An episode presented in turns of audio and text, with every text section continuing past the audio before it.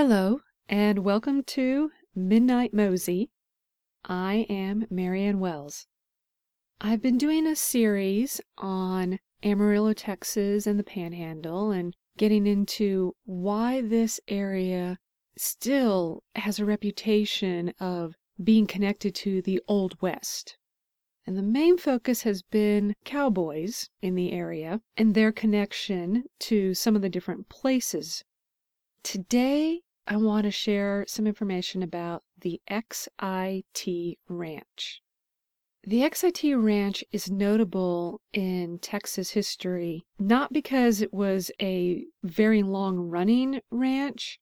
I mean, it, it really wasn't. We're talking about the mid 1880s to about 1912. So, short life in some ways. But the XIT is remarkable for its sheer size.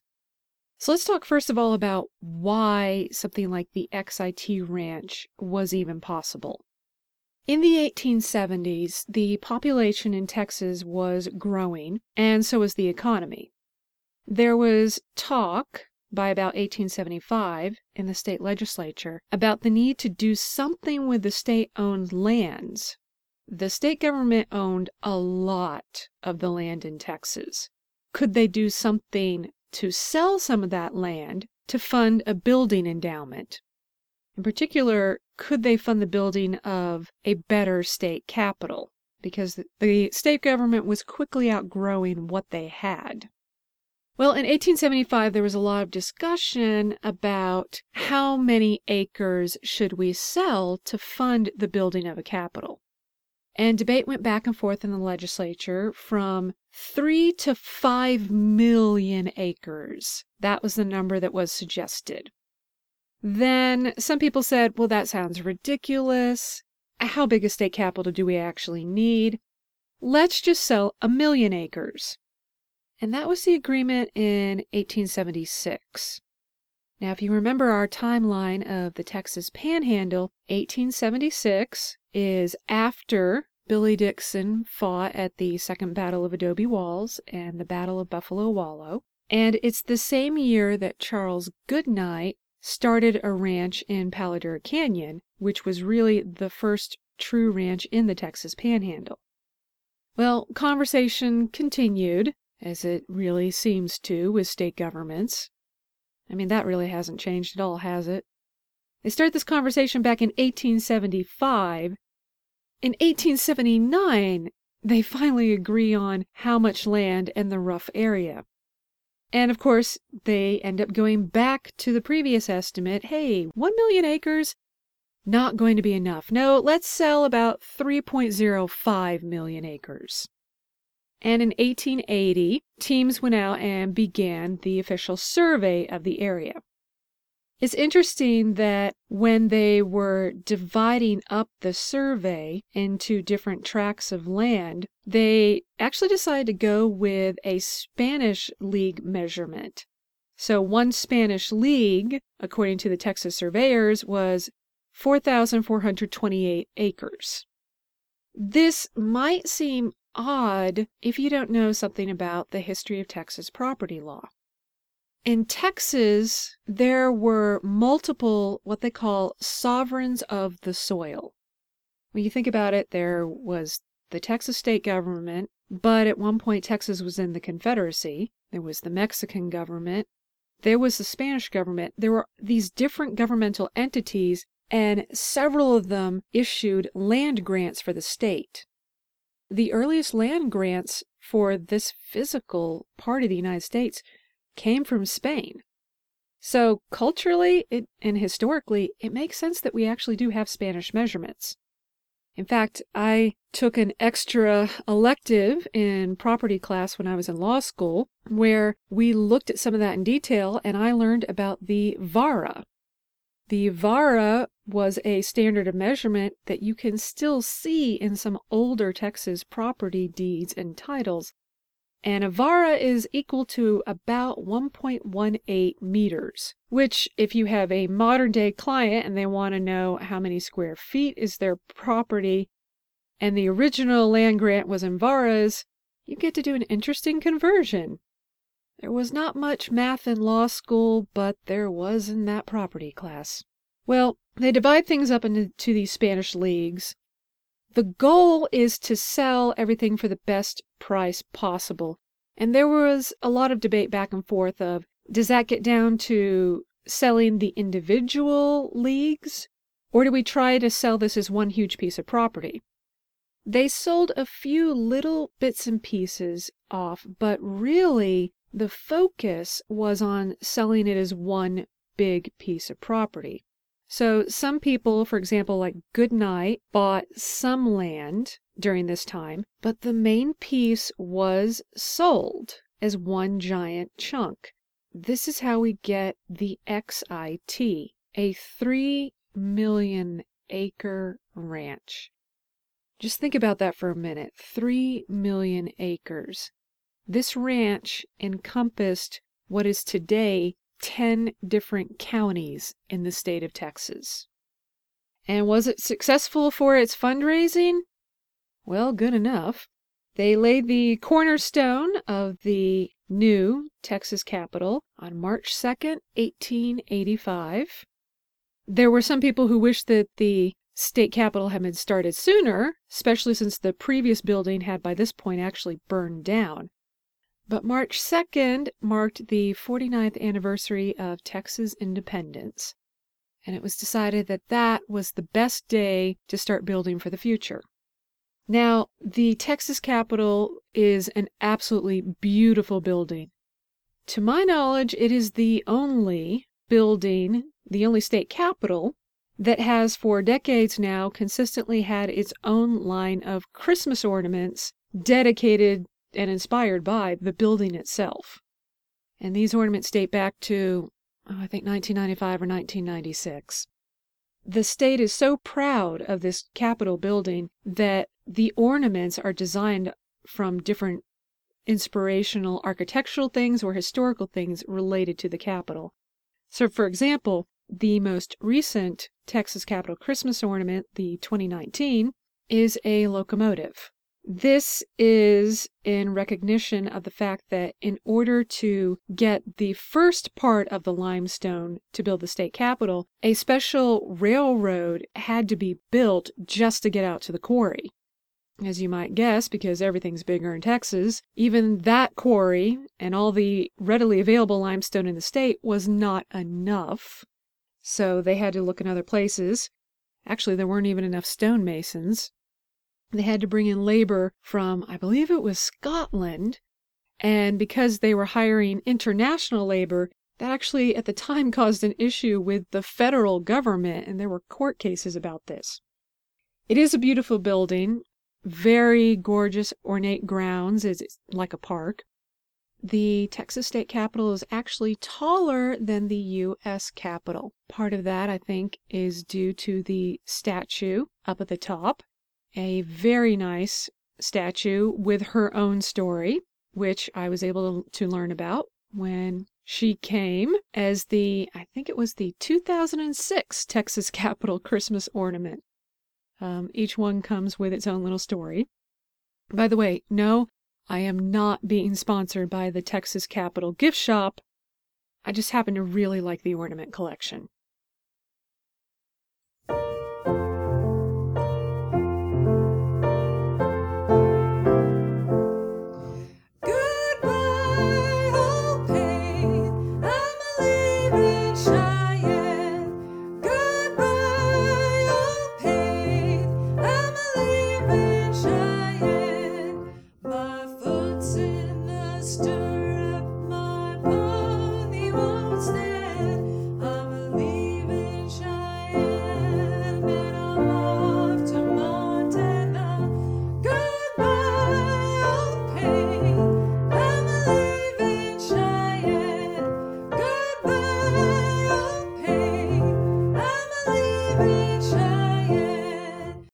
So that's a little bit on the Texas Capitol. Now let's talk about this Chicago group that actually bought the 3 million acres in Texas that became the XIT Ranch. Uh, a couple of the main investors, Colonel Abner Taylor and his son in law, A.C. Babcock, And this was actually called the Taylor Babcock Group. But they had financing and they turned in part for management to the Farwell brothers, John and C.B. And the Farwells had a very interesting history themselves. Just to give a little bit of perspective, when the XIT Ranch started, they were in their 60s. But they were by no means about to slow down. They were about to start on one of the greatest business ventures of their lives. And they were well qualified for a challenge because the Farwell brothers were two of the men who helped rebuild Chicago after the Great Chicago Fire. If you've been listening to this podcast series, you may remember I mentioned the Chicago Fire briefly at the start of the series just to help set the scene for what things were like nationally.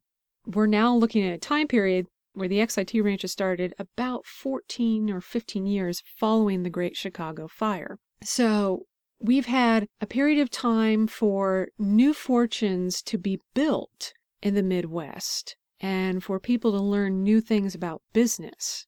So these four men decided to take some of those skills and some of their capital to invest and put it into this grand Texas venture. As you could probably guess, while these Chicago men were good at business and finance, that didn't really mean that they knew cattle. So they needed a good manager on the ground to manage the cattle on this 3 million acre ranch. And they went through a couple of different general managers until they settled on a man named A.G. Boyce. And his connection with the XIT started fairly early. He was one of the people to bring the first cattle to the ranch in about 1885. A.G. Boyce had his own interesting history during the Civil War, and he'd become an excellent cattleman. His skills were particularly critical when the ranch was starting because one of the first things they had to do after buying herds of cattle was to class them. And classing them meant sorting them out into yearlings, two year olds, and three year olds and above.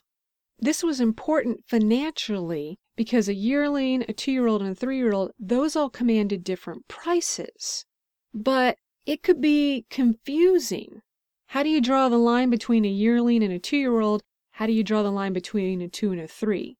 Experienced cattlemen could do it, and Boyce proved to be very good at classing.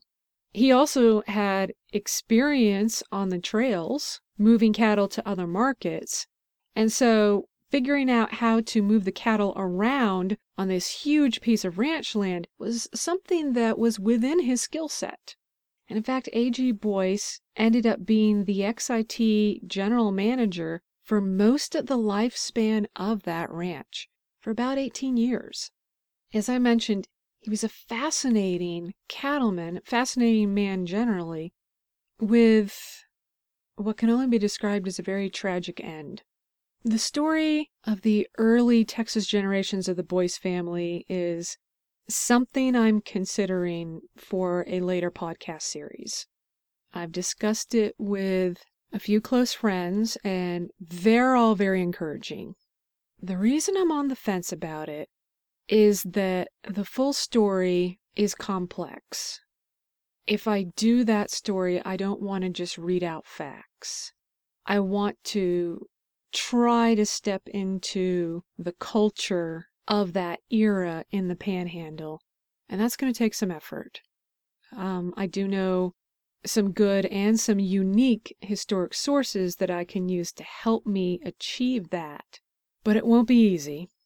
It is a story, though, that I, I would like to tell. I think it says a lot about this part of the country in the late 1800s and early 1900s I think it says a lot about a change in our culture nationally. And also, there are some remarkable figures in the larger story, like A.G. Boyce, who, for various reasons, really have not been talked about a lot in our local history. And frankly, why it's not been discussed much is a small story attached to the larger one.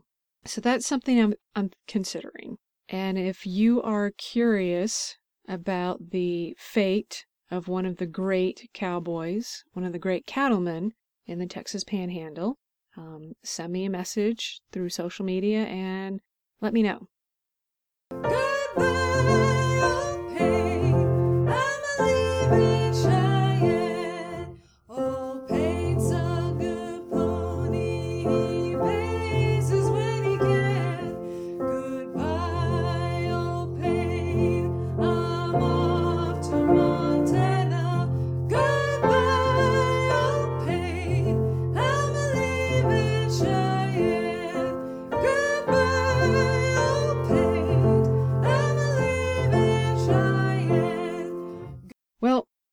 to the XIT ranch.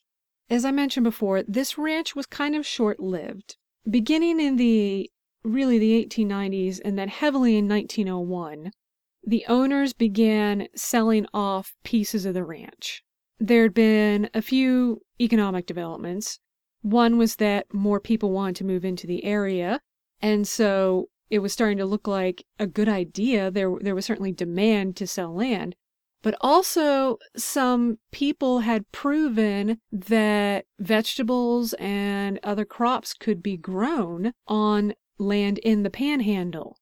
Well, that that changed the valuation of the land and made it seem possible to divide up part of the XIT into farms. So the sales really started, the heaviest period of sales was really beginning in 1901.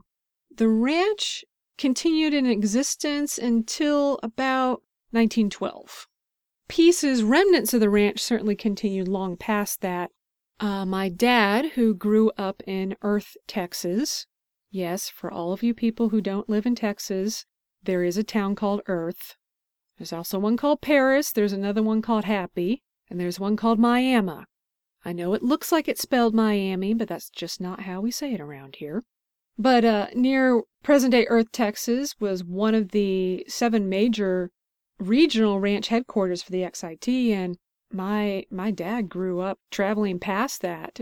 It's no longer there, but that was just part of the culture in this part of Texas for decades. You knew somebody who had worked on the XIT ranch.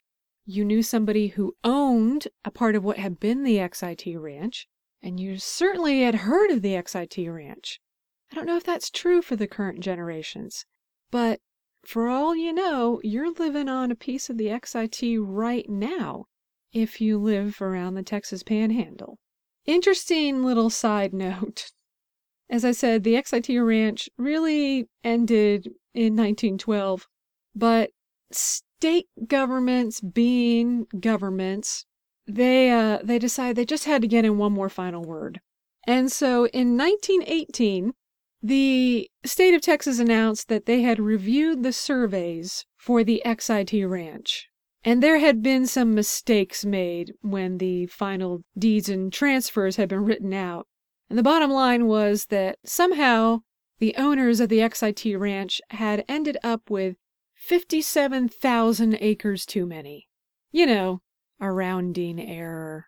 So the state sued and got their 57,000 acres back. One of the fun things that I found reviewing some old documents on the XIT ranch was a copy of the General Ranch Rules from 1888. And reading through these rules, two things struck me. First is the clear influence of then General Manager A.G. Boyce. A.G. Boyce was a staunch Methodist and there were certain behaviors he was not going to allow on the XIT ranch while he was in charge, and that included drinking and gambling. So, yes, a 3 million acre ban on drinking and gambling in the state of Texas. The other thing that struck me when I read through these general rules is how well some of these could be adapted for a modern company's code of ethics. And that's that's probably me as a business law professor reading through things and not so much using the historic lens, but really there are some very good rules and I thought I'd share just a few of them.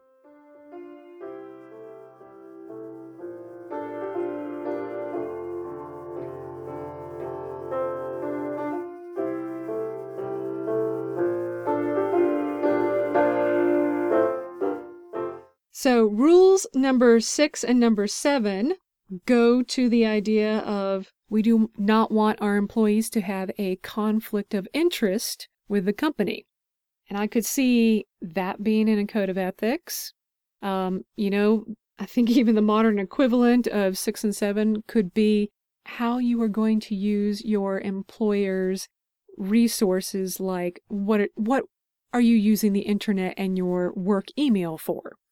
Is it for the business of the company or for your own business? So here's number 6.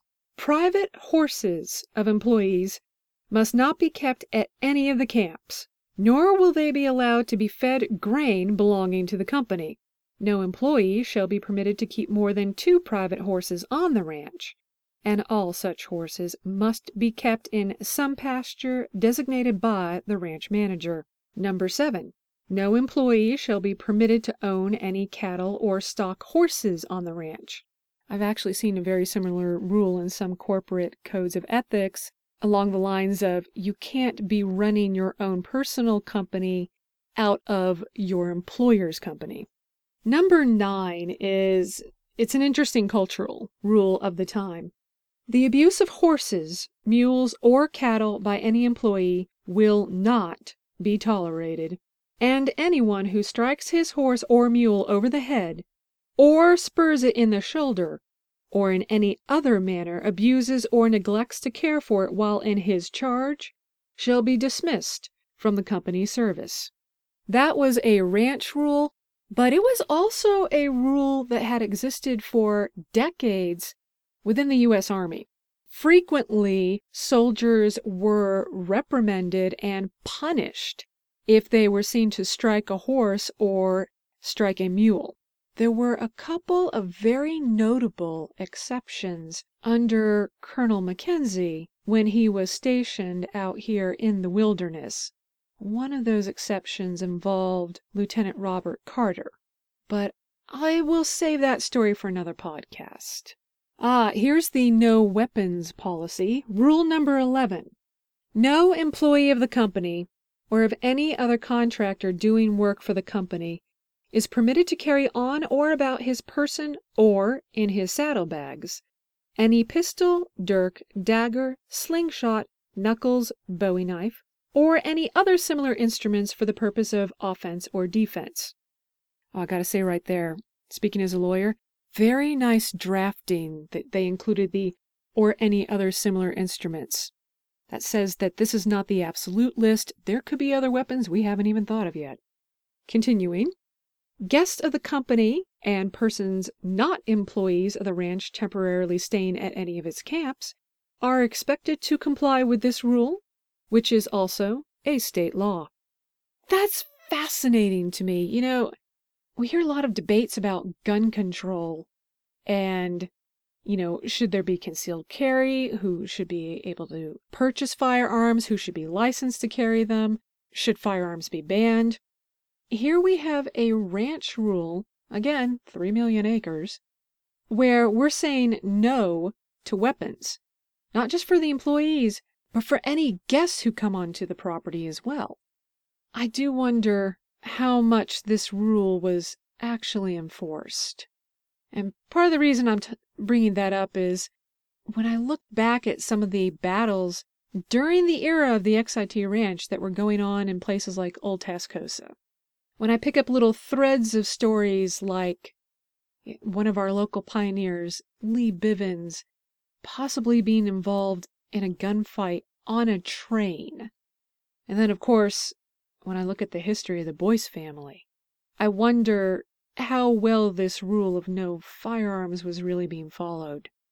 There seemed to have been a pattern during the time, particularly if you if you look at the history of Old Tascosa. There would be a gunfight, or in some cases, a murder. There might be an arrest. If there was an arrest, there was usually a trial. But frequently, the verdict was not guilty. The most notable example of somebody actually going to jail for shooting someone in Old Tascosa that I can think of was the Catfish Kid. And that was when he shot an unarmed man. It seems that as long as the other party was armed, you had an argument to make of self defense. So I do wonder about this particular rule from the XIT. Number 12 is your no gambling rule. Card playing and gambling of every description, whether engaged in by employees or by persons not in the service of the company, is strictly forbidden on the ranch. Number 13, I find particularly interesting. Number 13 is very much a rule of this part of the country. In case of fire upon the ranch, or on lands bordering on the same, it shall be the duty of every employee to go to it at once and use his best endeavors to extinguish it, and any neglect to do so, without reasonable excuse, will be considered sufficient cause for dismissal. Uh, so let's let's briefly talk about wildfires. The Native Americans who lived in the wilderness, as it was referred to by some of the early settlers and the U.S. Army, they did controlled burns. They would intentionally burn off the old vegetation, and that is a form of wildfire prevention. But we lost track of that system. There was a notable wildfire in the history of the XIT ranch. A.G. Boyce was actually away at the time in Fort Worth on business, but his son got word of the wildfire, managed to wire his dad, who quickly returned back to the ranch, and his immediate concern was organizing for relocation of all the cattle in that area. And just think about why for a moment. All the vegetation has been burned off. There's nothing for the cattle to eat. Your main asset on the ranch is now in danger of starving to death. So there was a rush to get the cattle moved. At the same time, employees on the ranch were having to fight the fire and to try to keep it from spreading. Wildfires are still very much an issue in this part of the state of Texas today. My parents, who live north of Amarillo, have had to evacuate twice. It was it was twice in within 2 months, now that I'm thinking back. This was a few years ago when we had a lot of wildfires north of the city. A Couple of times I've been driving just outside of Amarillo, once actually within Amarillo near the hospital district, and I've witnessed wildfires actually jumping the road. Um, once just in front of me, that was a very scary thing to drive through, and very glad I made it. And a couple times just behind me, once a state highway patrol was shutting down the road, I was one of the last cars that actually made it through. So this is something I think almost everyone in this area is aware of. And it wasn't that long ago that some of the ranches had to fight wildfires, and some of the cattle were actually badly injured, and of course there was nothing for them to eat. Some very devoted, faithful students from West Texas A&M University gave up their spring break that year to volunteer their time. Yeah, volunteer, because this is a community and that's what you do when people are in need. Volunteer their time to help those ranchers repair fences and treat the cattle for burns and injuries. So this this issue, this very real fear back in the 1880s of wildfires, it's still with us in this part of the country today.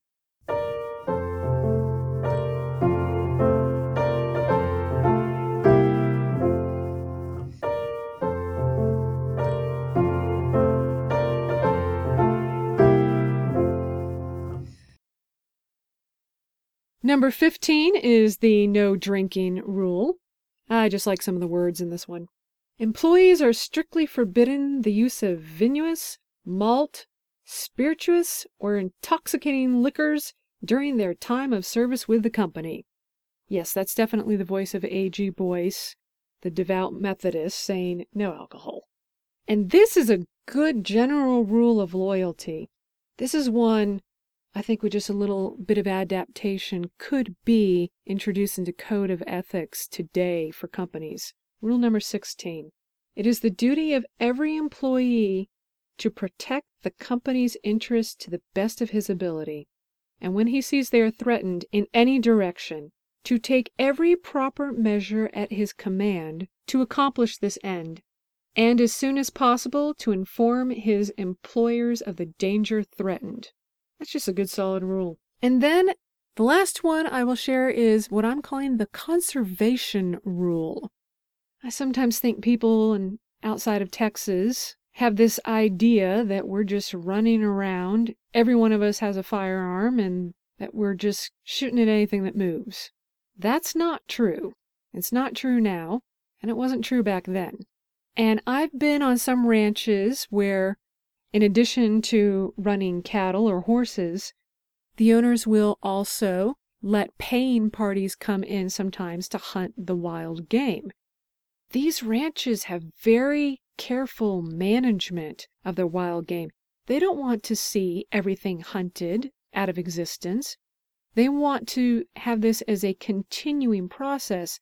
So they are very careful in managing how many animals on their ranch they will allow anyone to come in and hunt. In some cases, there's considerable research done. I know of one ranch down around Laredo where they employ hunting guides who actually go out with video cameras every year and identify which mature bucks can be hunted and which younger bucks they don't want anyone hunting that year. They want to give those particular animals another two or three years at least to mature. There are a lot of people who believe in these conservation efforts, and that existed on the XIT. Rule number 21 no person or persons not in the employment of the company shall be permitted to hunt or kill game of any kind inside of the ranch enclosure under any pretext whatsoever, and all employees are instructed to see that this rule is enforced. Employees of the company will also not be permitted to hunt or kill game except when necessary for use for food. There's even another rule of the XIT ranch that makes reference to employees are not allowed to run any of the wild game animals. In other words, if you were out tending the cattle and you saw a bunch of antelope, you were not allowed to chase the antelope just for the fun of it. Leave them alone. So that is just a few of my handpicked favorites from the 1888 rules of the XIT Ranch. Thank you for joining me for this episode of Midnight Mosey. Stay tuned for future episodes in this series. Coming up, we will talk about Old Tascosa.